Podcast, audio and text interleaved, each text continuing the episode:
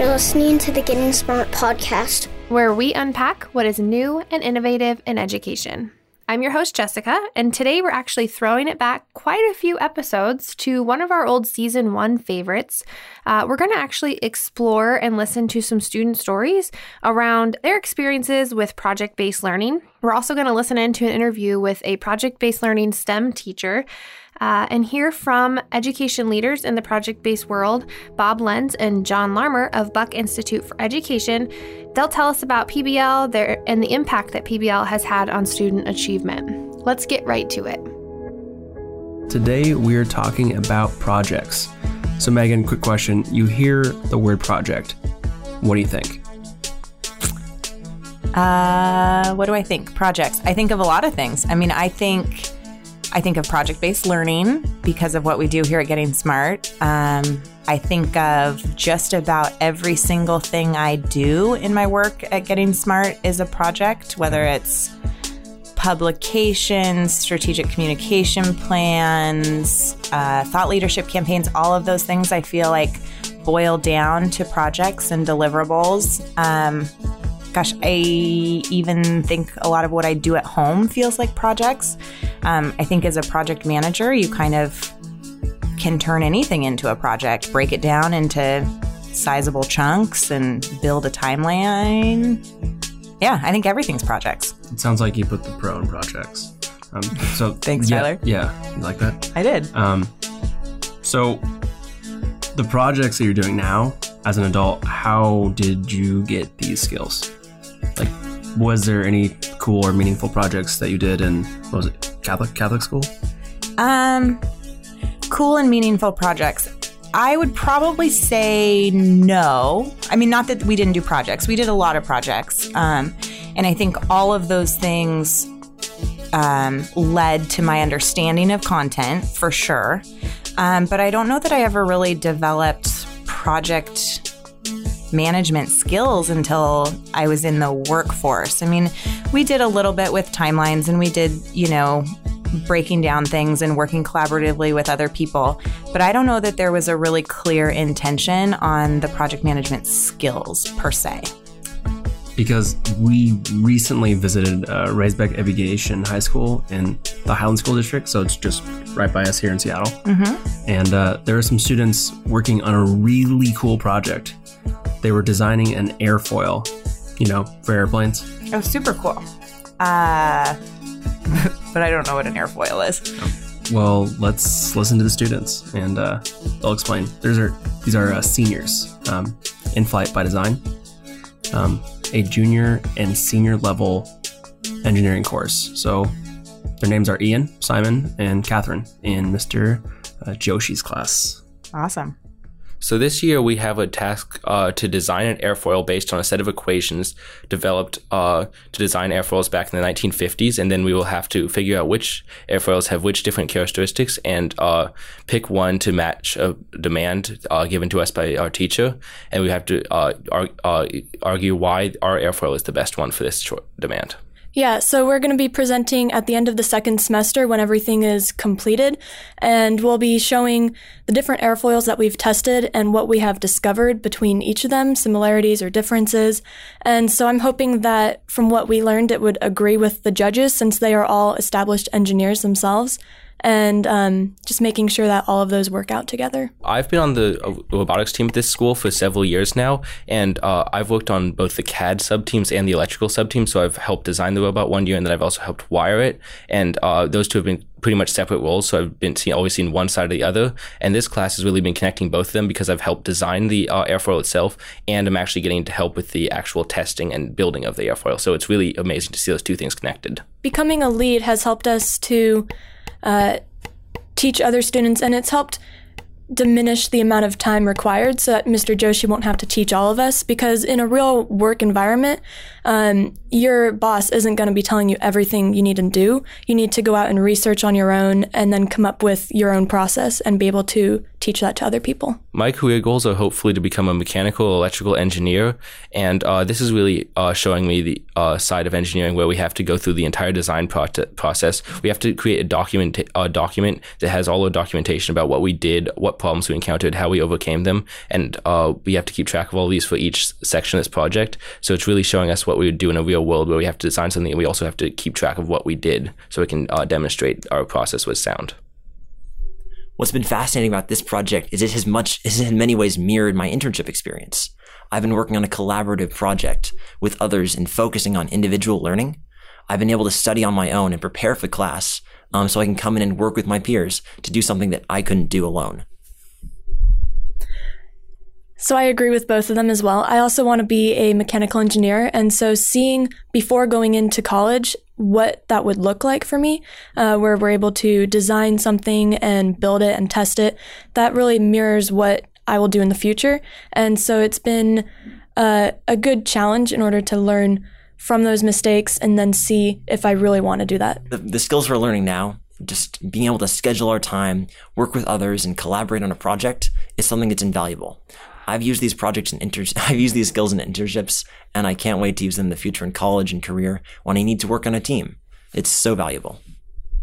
I've also had these uh, used these type of skills in internships. I've had two different internships. One at this company called Esterline Hytek Finishes, and the other at Carlisle Interconnect Technologies, same one as Ian had one at.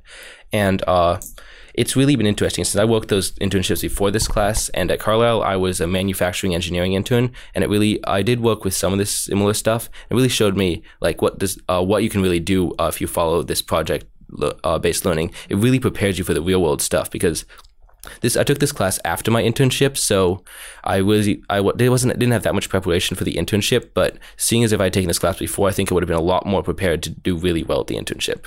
You know, I would tell my future self to go all in on the project, to dive in and never look back. There's there's so much depth you can find on a project, and I've been able to really make my experience better because I have a mentor who's been encouraging me and has even helped me find ways to make the project more meaningful through finding additional equations or trying to make it even cooler, making an even better airfoil. Um, that have made it a lot of fun and make every single day an experience of a lifetime. I completely agree with Ian. Before I went to this school, I didn't really know much about project-based learning. I was used to standard just textbook, read, read it, study. Uh, but going here, I was like, so there's this new thing called project-based learning. I wonder what it's like, and it's really interesting. Once you dive into it, it's a little bit intimidating at first. But once you dive into it, you realize you never really want to go back to the old way because you just learn so much more, and it's so engaging. So I've had a mentor. She works at Boeing right now as a flight director, and um, so she hasn't personally helped me with this project, but she's helped me understand um, in the real world what it would be like working with Boeing and doing different tests with their uh, new planes. And so she's helped me kind of see on a broad spectrum. And then also another mentor who's helped me with this class um, was my dad, since he worked at works at Microsoft right now. And so he's helped me understand coding and seeing how we would use different um, materials in the project. And since I didn't really know much about it beforehand, so he really helped open my eyes to it. Um, I can share even more. So, um, you know, uh, I learn best when I have someone I'm accountable to. And whether that's a teacher or another adult, when I feel that someone really values and, and cares about my learning experience, I learn at a far faster rate and I'm more accountable, both to myself and that other person. And have, I have a mentor now who works at Boeing. Um, I also interned at Boeing, and he's he's been encouraging me to find ways to apply this. These skills I've learned in Excel to manipulate data, um, I've been able to develop in this class and then apply elsewhere. I've been able to take skills I've learned here in technical writing and apply them to college applications and more. I really like uh, the part of aspect of project based learning where we get to present our projects and findings at the end of the year to a group of panel of engineers or whatever uh, experts in the field they may be, because it really allows you to uh, allows you a chance to really argue your proof and show that you did this right and you know your uh, your conclusion is sound versus a normal class you might get it wrong you'd get a lower grade and you'd be like oh okay and just move on but this one you really have to defend your uh, answer i'm really hoping that uh, the engineers will see our answer as a va- uh, our airfoil as a valid airfoil for whatever demand we have so that uh, we'll we'll know that our numbers were good and that we were able to uh, test for the correct aspects of the airfoil so that we were able to find a correct airfoil for the problem I can't wait for them to come in and tell us that we got it exactly right. Um, but in the but in context, I want them to say, you know, look, you've developed this airfoil system, and that it's not exactly what we do here, but it's very close. This is the kind of thing you need to go and build an airfoil at Boeing, at Cessna, at a real aerospace company. hmm So I uh, completely agree with both of them. I I think that I would want my airfoil and my answer to the criteria presented that it would be true to what engineers are actually doing. And if it isn't, then they would provide feedback where we are able to grow and learn from those mistakes that we possibly made during our procedure. And so having um, being able to present to a panel of judges that are experts in their field can really help us to improve and grow for the future. Now, let's hear about the same project from the teacher's point of view. This is Mr. Joshi. He has an interesting background. Yeah, so he was a former Microsoft engineer and program manager, right? What? Yes. So he's been teaching for the last eight years and he runs classes like he's the project manager. Um, so let's listen to him discuss his work, his students, his course, and why this matters. My name is Nikhil Joshi. I'm a math and science teacher here at Aviation High School, at Raisbeck Aviation High School. And uh, I teach three classes. I teach pre calculus this year, and I teach an astronomy class, and I teach a uh, flight by design, which is a junior and senior level engineering course. Uh, in previous years, I've taught uh, programming and I've taught AP calculus. Well, Flight by Design was a great opportunity. In fact, it's exactly what I wanted to do when I decided I wanted to become a teacher. Uh, it's a engineering, science, and math-based elective course where I was given free reign to just come up with a project-based class that um, would help students understand what kind of work would be required of them out in the real world if they became scientists or engineers.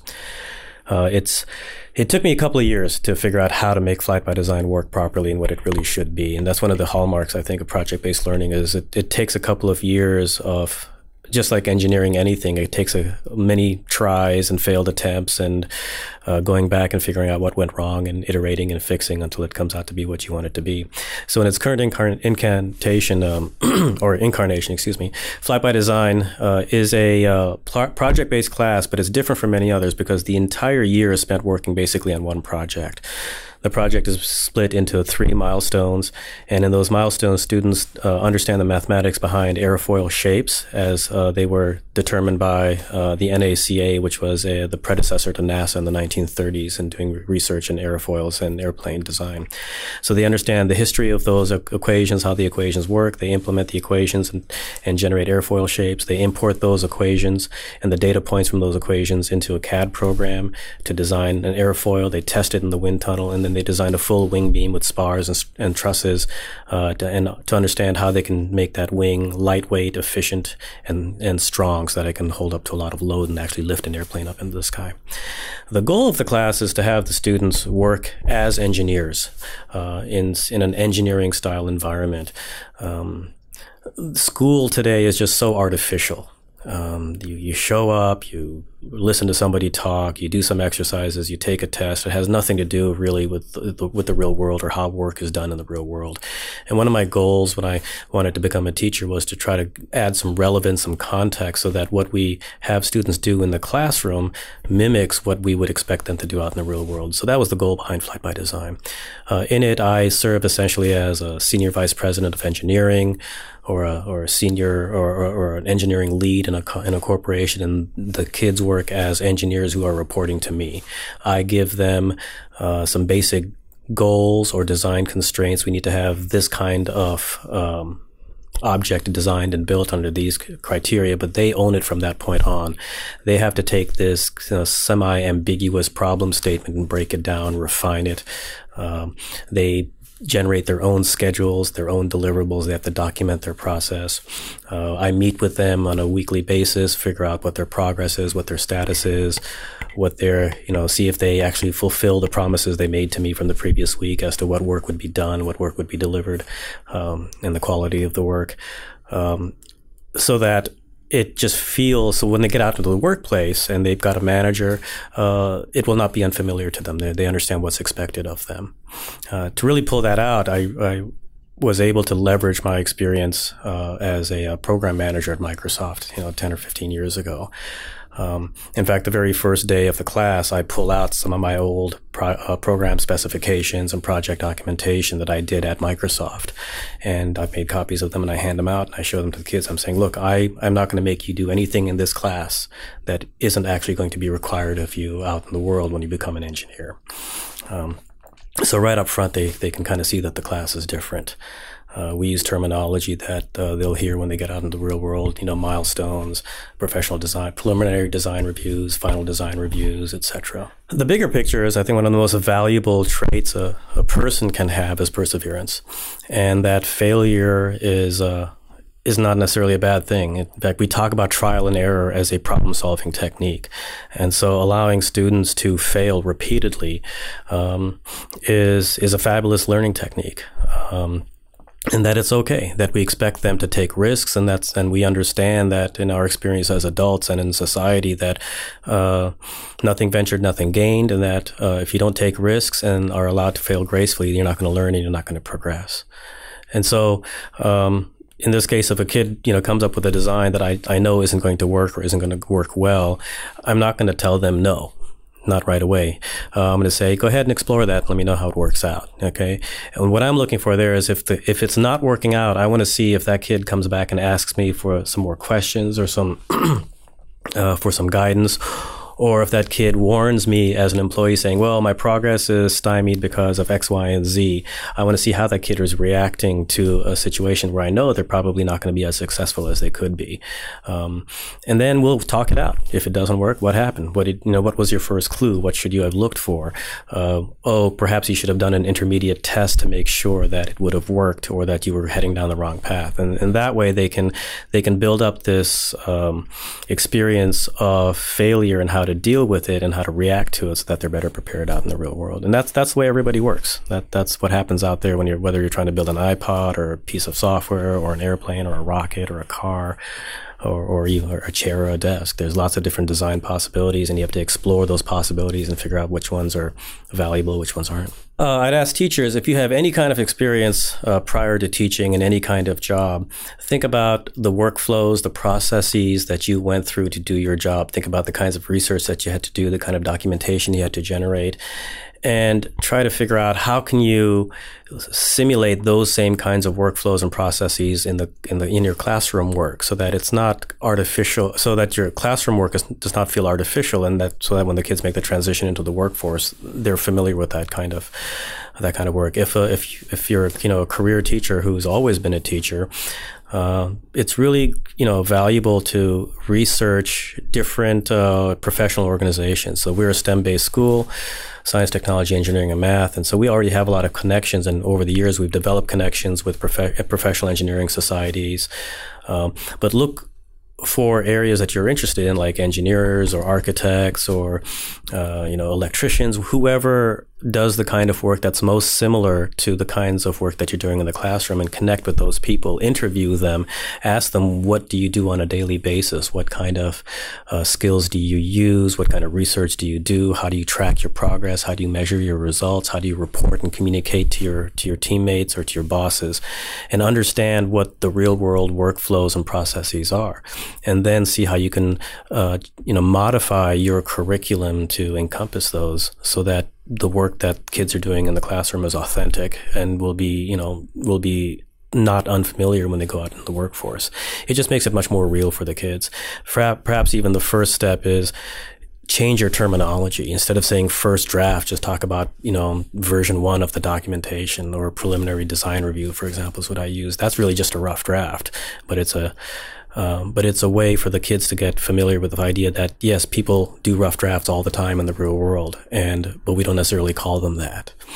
Uh, so becoming familiar with with uh, how work is done in the in outside the confines of a classroom or academia is very important, so that you can tailor your coursework to, to mimic that. We can use these different tools now than uh, what was available in the 1950s or the 1900s or the 1850s, for that matter. And that's what's really exciting. I hope classrooms look uh, very, very different uh, instead of textbooks now we're using documentation from the real world um, and we're using um, you know real uh, using living documents and from that we can access via the internet and etc um, and the kids are working on projects that um, are meaningful and, and hands-on. It seems like the biggest problem is that when we stopped doing, you know, kids do projects up until about second or third grade, and all of a sudden we stop doing projects and it's read this and fill in that, read this, fill in that. I think we should continue doing projects all the way through. Project based learning is really engaging. We know this much, and it's something that the nation is talking about. We've heard a lot about it lately. In the recent White House Summit on Next Generation High Schools, the term project based learning alone was mentioned over a hundred times. So, as a nation, I think we're understanding more and more that this is going to be an important part of the student experience. Yes. And, you know, we've had some great blogs on gettingsmart.com about the topic too. Um, we also recently had the opportunity to chat with Bob Lenz, uh, executive director of the Buck Institute for Education, an organization devoted to spreading what they call gold standard project based learning. We also spoke with John Larmer, editor in chief at Buck Institute for Education as well. And uh, he's the author of many books on the subject of PBL. That's right. So there's a few key characteristics of gold standard project based learning. Let's listen to them talk about the importance and impact of project based learning. We'll start with John, who describes what a good student project is. Then we'll hear from Bob, where he tells a great story about a former teacher, or his, Mr. Cooper, and the impact he's had on Bob and others. A good student project is not what we would call a dessert project, where kids just build something or do a PowerPoint presentation for their class after some research. A good project really is more in depth and sustained over a long period of time. Students work in teams, and it's a lot more complicated than just a simple project that people might think of. Gold Standard Project Based Learning is a model we developed in 2014 to help make sure project based learning is high quality. So there are seven elements to it. In the center are student learning goals, but the seven elements for a good project you've got a challenging problem or a question that sort of frames the whole thing. There's sustained inquiry where students are investigating things over time. It's authentic, meaning it's as real world as possible. There's student voice and choice, where students are given some choice over how they work and what they create. There's reflection, so students are reflecting on what they learn and how they learn, how the project is going. Critique and revision, where students are using formative assessment to improve their products because high quality products are another hallmark of PBL and finding a public product where students are sharing their work with a public audience of some sort. So I was a in the fifth grade. My teacher, Mr. Cooper, um, had us do a project. There was a poetry project, and we created our own poetry books, uh, working uh, uh, sort of in the maker tradition, um, writing our own poetry using our best penmanship, uh, and putting that together in a theme, and then with an exhibition, which was a poetry reading with our parents. This was in 1976. I still have that book. Uh, when I was a teacher in middle school in San Francisco, I did that same project with my students, and we had local poets from uh, North Beach come and read their poetry with kids. When I was in a high school teacher in suburban Marin County, we did a poetry project where students created MTV poetry and we created a poetry cafe where teacher where the kids and the local poets showed their videos and then read their poems. And then once again in in urban high schools through Envision schools, we did the same project. This is from 1976, 1990, and 2011. Students working using project-based learning, suburban, urban, secondary, middle, high school. Uh, I don't believe that a lot has changed in the way that students learn. Um, students learn when they're deeply engaged in challenging problems, where they're working with authentic topics, where they have voice and choice, where there's a public product. This is uh, time unbound. Um, in the uh, before in the early part of the last part of the 20th century and the first part of maybe the 21st century, we had the luxury that not all students needed to learn this way because were, the economy had places for them to fall into. We don't have that luxury anymore. And so we know how to do project based learning really well. And we need to make that happen because our economy and our democracy demand it. I'm really excited to be uh, working at BIE um, as the executive director. I just started about six months ago because the demand and interest in project based learning is expanding rapidly. At a recent White House summit on next generation high schools, just about every speaker talked about the need um, and the desire for project based learning to be happening in our in all of our high schools across the country. And the big question is that's a big lift. And how do we get from teaching to a standardized test to teaching teachers to um, implement really great project based learning? One area of promise I see is using uh, platforms um, that are open education research or, uh, or resources uh, to provide really great projects available to teachers so they can implement high quality projects as they're learning how to do this work. So if you have capacity building through professional development and really high quality examples uh, for teachers to try out first, I think it will make the road a lot easier towards um, implementing great projects. And one of the things that we're going to be working and thinking a lot internally with BIE and our partners is how do we make it easier for teachers and schools to deliver great project based learning for students that teaches them to become uh, effective, learn the content and be effective communicators, collaborators, problem solvers, um, self directed learners, um, so that they're ready to uh, for their futures. So, what should people do if they want to learn more? Well, every year there's PBL World, which brings together educators to discuss best practices and new ideas around project based learning. For more information, our listeners can visit pblworld.org. What did you say? Education conference in Napa Valley this summer? Sign up now. And in addition, there's a super cool event at PBL World that will focus on how edtech companies are helping educators and students manage projects. So, to learn more about project based learning, learn more about EdTech and how EdTech can support amazing student projects, and honestly, maybe even grab a glass of wine with some interesting educators from across the globe, go to PBL World. So, we want to thank Buck Institute for Education for sponsoring this podcast. The BIE team has a website. You can visit them at bie.org.